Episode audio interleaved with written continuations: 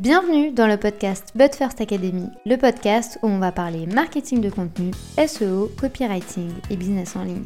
Je m'appelle Marine, je suis experte SEO depuis maintenant 7 ans. Autour d'un café ou d'un thé, peu importe, parlons de stratégie dans une ambiance conviviale et détendue. Bonne écoute Hello, j'espère que vous allez bien. Je vous souhaite la bienvenue dans ce nouvel épisode de podcast où aujourd'hui on va parler du pouvoir des mots et des 6 erreurs que vous faites sur vos pages de vente. Je suis la première à vous le dire, il est impératif d'avoir des pages de vente en fonction du nombre de produits que vous avez. Si vous avez 10 produits, eh ben vous avez 10 pages de vente. Néanmoins, j'ai bien conscience que on peut créer les meilleures pages de vente en termes de design. Parfois, ça ne convertit pas et il est important de comprendre pourquoi, mais également d'identifier les problèmes qu'il y a au sein de ces pages pour booster vos conversions et pour augmenter vos ventes. Petit disclaimer quand même avant de commencer, je ne prône pas les euh, mots magiques, je ne prône pas la formule magique et je ne prône en aucun cas une seule bonne manière de faire. Il y a autant de stratégies qu'il y a d'entrepreneurs, il y a autant de stratégies qu'il y a de chefs d'entreprise. Donc il est important de tester et de voir toutes les stratégies qui fonctionnent ou non pour vous, le discours qui fonctionne ou non pour votre entreprise et pour votre business. Mais là moi je suis là uniquement pour vous donner les conseils, ce que moi j'ai analysé sur le marché, ce que j'ai pu voir chez les gens et d'identifier surtout s'il y a des points d'amélioration. Parce que oui, le pouvoir des mots n'est pas une légende, les mots, ce sont une arme pour séduire, pour convaincre, pour échanger ou encore pour communiquer. C'est une des raisons pour lesquelles le copywriting aujourd'hui se développe. C'est à travers votre discours et les mots que vous allez choisir que les gens vont s'identifier à vous. Par exemple, vous n'allez pas du tout parler de la même manière à un débutant, à un expert ou à une personne qui ne connaît pas du tout votre secteur d'activité. Ici, il y a une réelle adaptation pour mettre le bon mot au bon moment et vous n'allez pas avoir besoin en fait d'utiliser des mots hyper techniques, bien au contraire, mais voilà, je préfère quand même vous le dire et qu'on parte sur les mêmes bases tous ensemble pour que vous puissiez comprendre un minimum toutes les erreurs que je vais après vous citer. La première erreur que moi je vois au sein des business, c'est de centrer le discours sur vous et de ne pas vous tourner vers la cible. Il y a beaucoup de créateurs de contenu qui font cette erreur parce qu'ils estiment que leur parcours est une force et qu'en faire profiter le client, ça va être un gage de confiance. Alors oui, c'est le cas, mais si vous êtes toujours auto-centré, en fait, la personne ne va pas réussir à s'identifier à votre discours. Il faut savoir qu'en 2023, l'approche, elle va énormément évoluer en termes de marketing de contenu. Vous devez vraiment montrer à votre cible que vous avez cerné son monde intérieur, que vous la comprenez, que vous comprenez ses valeurs, ses convictions, ses doutes, et que vous êtes vraiment là pour lui apporter la solution. Si la personne ne se sent pas comprise, alors en fait, elle ne va pas créer de lien avec vous. Donc pour votre argumentaire, remplacez le moi je, je, nous par vous, le vôtre, parce qu'en fait ici, ça va créer en fait directement une connexion où vous allez faire que votre discours appartient à la personne. C'est à elle. C'est sa situation, c'est sa réalité, et vous, vous savez qu'elle traverse toutes ces épreuves-là pour vraiment faire face aux problèmes que vous, vous allez résoudre. Bien sûr, si vous êtes dans le cadre d'un storytelling, alors là, oui, vous devez parler de vous mais c'est le seul moment où vraiment vous êtes auto-centré. Pour ce faire, vous devez étudier votre public, vous devez être empathique et prévenant. Elle doit vraiment en fait se rendre compte que vous êtes au cœur du problème et que vous comprenez tout ce que, tout ce que la personne est en train de ressentir. Vous, vous limite, vous la connaissez mieux qu'elle. Grâce à cette approche, vous allez tisser un lien de confiance, mais vous allez également accentuer leur fidélité. Il est important ici qu'on rappelle que 80% de votre chiffre d'affaires est le fruit des ventes de 20% de vos meilleurs clients. Et en fait, quand on se rend compte du chiffre et de la proportion, on se dit que c'est énorme et qu'il faut impérativement créer un lien avec les gens qui vous suivent. Vous devez tout miser sur une relation qui va être durable et ne pas penser seulement à l'instant présent et se dire ok cool j'ai fait une vente. Vous devez aller beaucoup plus loin et visualiser en fait un avenir à court, moyen et long terme. Ça sera la seule manière d'atteindre vos objectifs et d'éviter toutes ces erreurs de communication qui peuvent faire partie de vos pages de vente. À noter que vous vous en doutez, il est essentiel que votre page de vente soit optimisée avec des bons mots-clés, avec des bons mots longue traîne et toute la partie technique d'optimisation SEO doit faire partie de votre page. Parce que vous êtes là dans l'objectif de gagner également en visibilité. Votre produit doit gagner en visibilité. Donc, il est impossible de faire une impasse sur le SEO et davantage quand il s'agit de pages de vente. La deuxième erreur au sein des pages, ce sont euh, les techniques qui vont être trop agressives. Alors, L'agressivité commerciale, elle fonctionnait dans les années 70, 80, voire peut-être 90, mais aujourd'hui ça fonctionne plus. Les gens sont rodés, les gens savent et les gens en fait vont faire énormément de recherches sur vous. Donc il est essentiel d'arrêter d'être trop euh, violent dans votre communication, d'être trop pushy, d'être trop commercial, de vouloir à tout prix vendre. Ça, on oublie. Ce qui va réellement vendre en 2023, c'est votre authenticité. Donc n'essayez pas de vendre à tout prix si la personne ne souhaite pas acheter. Vous allez juste en fait la rebuter et la faire fuir. Alors que si c'est une personne qui vient lire votre contenu parce qu'elle a besoin de conseils, qu'elle aime ce que vous dites, mais qu'après ça vous rentrez dans une approche qui est tellement commerciale que ça fait mal aux yeux, la personne elle va fuir. Au lieu d'avoir vraiment un discours qui va être trop lourdos, je suis désolée de l'expression mais c'est la réalité, positionnez-vous en tant qu'expert par le biais de contenu. Tout ce qui va être publication, que ce soit des photos, des vidéos ou même du texte, doivent apporter de la valeur, qu'elle soit qualitative et informative aux gens. Vous devez juste lui montrer que vous êtes la bonne personne et que vous n'êtes pas là pour essayer de la convaincre. Vous lui montrez juste que vous la comprenez. Et pour ce faire, au lieu d'avoir un discours qui va être horrible et qui va être hyper commercial, ben juste en fait prenez vos avis clients.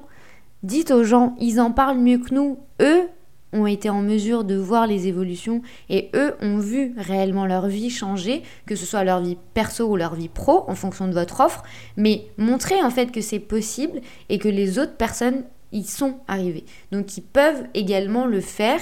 Mais il vaut mieux que ce soit d'autres personnes qui le disent plutôt que vous. Et juste une petite indication, un business qui n'a pas de retour client, un business qui n'a pas de retour d'internaute, ce n'est pas aujourd'hui en 2023 possible. Et j'ai bien conscience qu'il y a beaucoup de gens qui se lancent. Donc si vous vous lancez n'hésitez pas à faire preuve de stratégie et de bonnes approches pour que les personnes vous donnent des avis clients et pour obtenir vraiment des retours.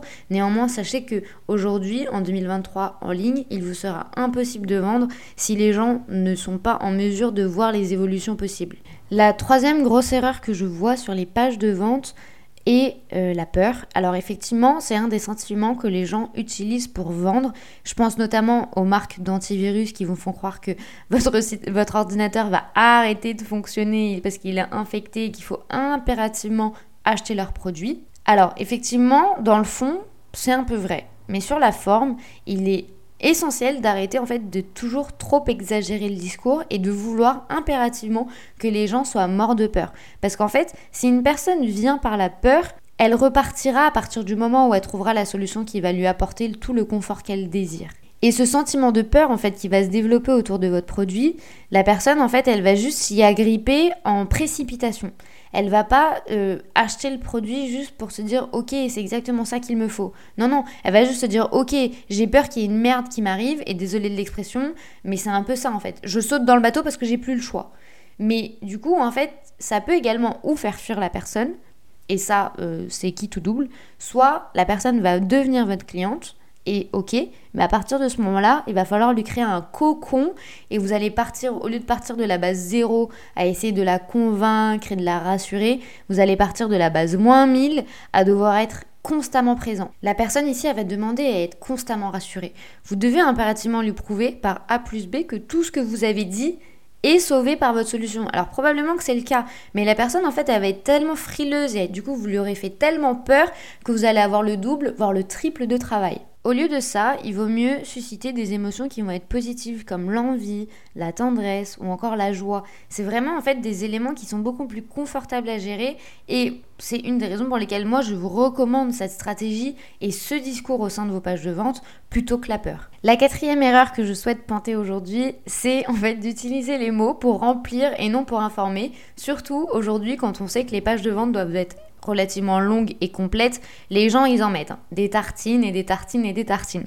Alors, c'est bien d'avoir une page de vente qui va être longue, mais c'est encore mieux d'avoir une page qui va être de qualité. Quel que soit votre produit ou votre service, il y a des éléments qui sont essentiels au sein de votre page de vente, comme les caractéristiques, comment utiliser votre produit, comment le produit va faire la différence dans la vie des gens, comment le monter ou non, la notice d'utilisation, l'avis client, pour qui c'est, pour qui ça n'est pas du tout fait. Ici, vous devez faire relativement un panorama hyper complet de pourquoi et de comment vous avez créé votre offre. Mais attention, parce que dans votre discours, il est impératif que votre produit tiennent parole. Si vous faites une promesse, votre produit doit répondre à cette promesse. Donc ça sert à rien de créer des discours à rallonge, de mettre absolument toute votre vie dans la page de vente, on s'en fiche. L'idée ici en fait c'est de tourner le discours vers l'internaute et que lui puisse être en mesure de comprendre pourquoi vous êtes la meilleure solution pour lui, pourquoi vous êtes la meilleure personne, en quelle mesure vous comprenez ce qu'il est en train de traverser et quels sont vous les problèmes que vous avez identifiés et les problèmes que vous allez résoudre. Et après, on passe surtout le côté un peu organisation, comment l'utiliser.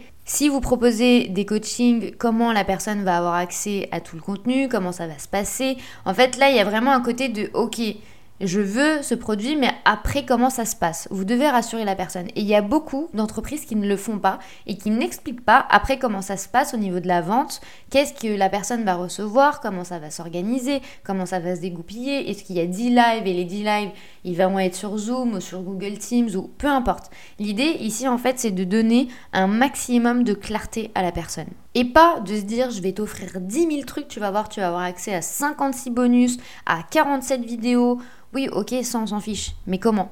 Quand est-ce que j'ai accès? À quel moment? Est-ce que les modules sont accessibles tout d'un coup? Et est-ce que les modules vont se développer et être accessibles au fur et à mesure? Quelle est la logistique derrière tout ça? Ça peut paraître hyper bête comme approche, mais les gens, quand ils investissent leur argent, ils ont envie de savoir où et comment ils investissent leur argent.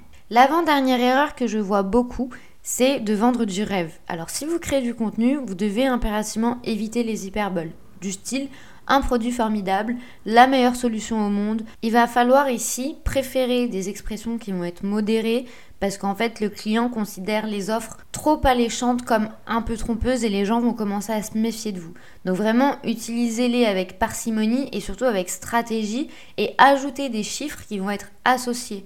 Si vous dites que vous êtes le meilleur sur le marché, vous devez avoir des preuves et montrer pourquoi aujourd'hui vous êtes considéré comme le meilleur sur le marché. Alors, je sais que Apple, par exemple, je vous avais fait un épisode spécial sur la stratégie d'Apple que je vais vous mettre juste en dessous de cet épisode. Ils utilisent beaucoup les phrases bateau comme ça pour vraiment mettre en avant leurs produits. Mais en fait, c'est parce que c'est Apple. Ils se sont déjà tellement bien positionnés sur le marché que les gens ont besoin de sentir que Apple, aujourd'hui, se considère comme étant le meilleur sur le marché. Il le proclame lui-même et il le dit mes produits sont les meilleurs. Mais parce qu'il a déjà une communauté, il a déjà tellement d'avis clients qui le permettent aujourd'hui à lui de dire ces choses-là.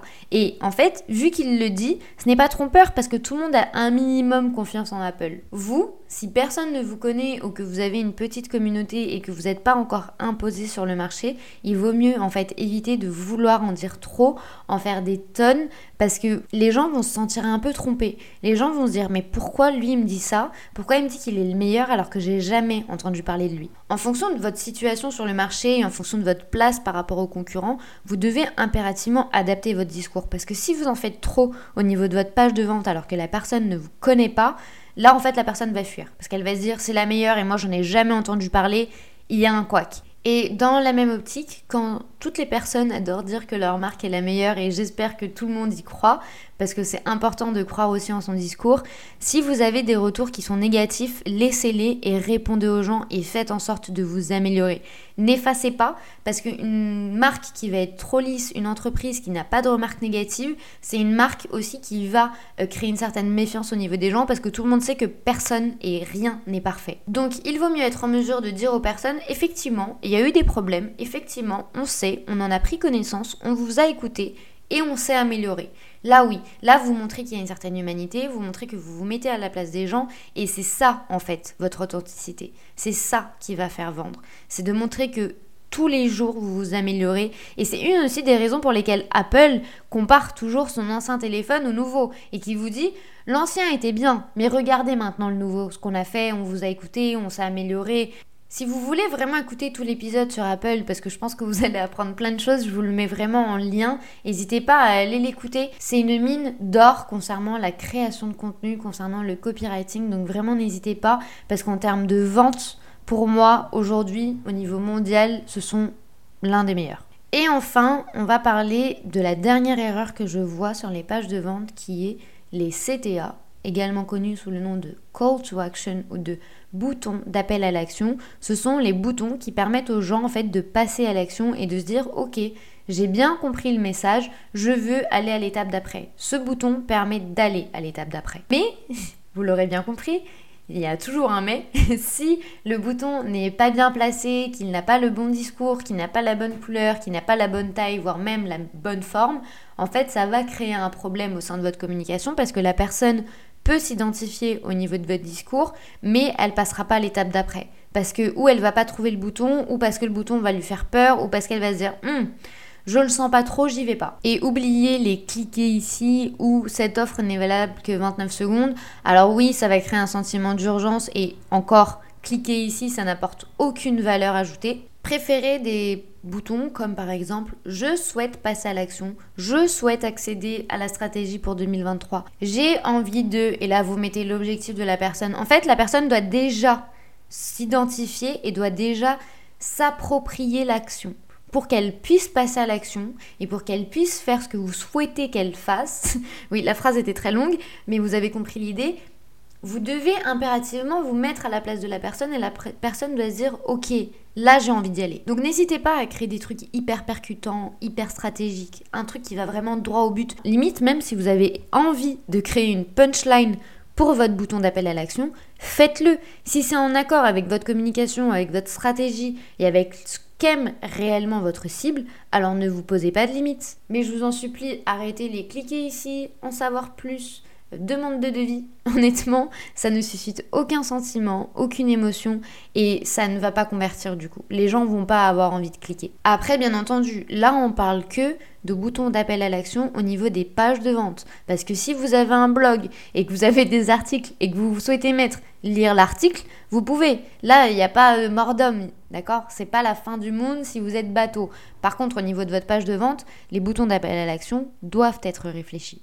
Pour résumer, les six erreurs sont être trop auto-centré et parler trop de vous, avoir recours à des techniques de vente qui vont être trop agressives, faire du remplissage au détriment de la valeur informative, décrire le produit de manière trop exagérée et de ne surtout pas mettre les bonnes caractéristiques et de toujours vendre du rêve et de toujours en dire plus et enfin d'avoir une mauvaise utilisation des CTA. Bien entendu, si vous faites l'une de ces six erreurs, il n'y a pas mort d'homme, il est important de tester, d'améliorer et de modifier. Donc si vous constatez qu'il y a un problème au niveau de vos pages de vente, n'hésitez pas juste à vous remettre en question et à analyser les six points que l'on a évoqués aujourd'hui. Peut-être que l'un d'entre eux est réellement la source du problème et qui empêche de convertir. Comme d'habitude, je vous mets tous les liens évoqués dans cet épisode juste en dessous. Il me reste plus qu'à vous souhaiter une bonne journée ou une bonne soirée en fonction du moment où vous écoutez cet épisode et je vous dis à très bientôt.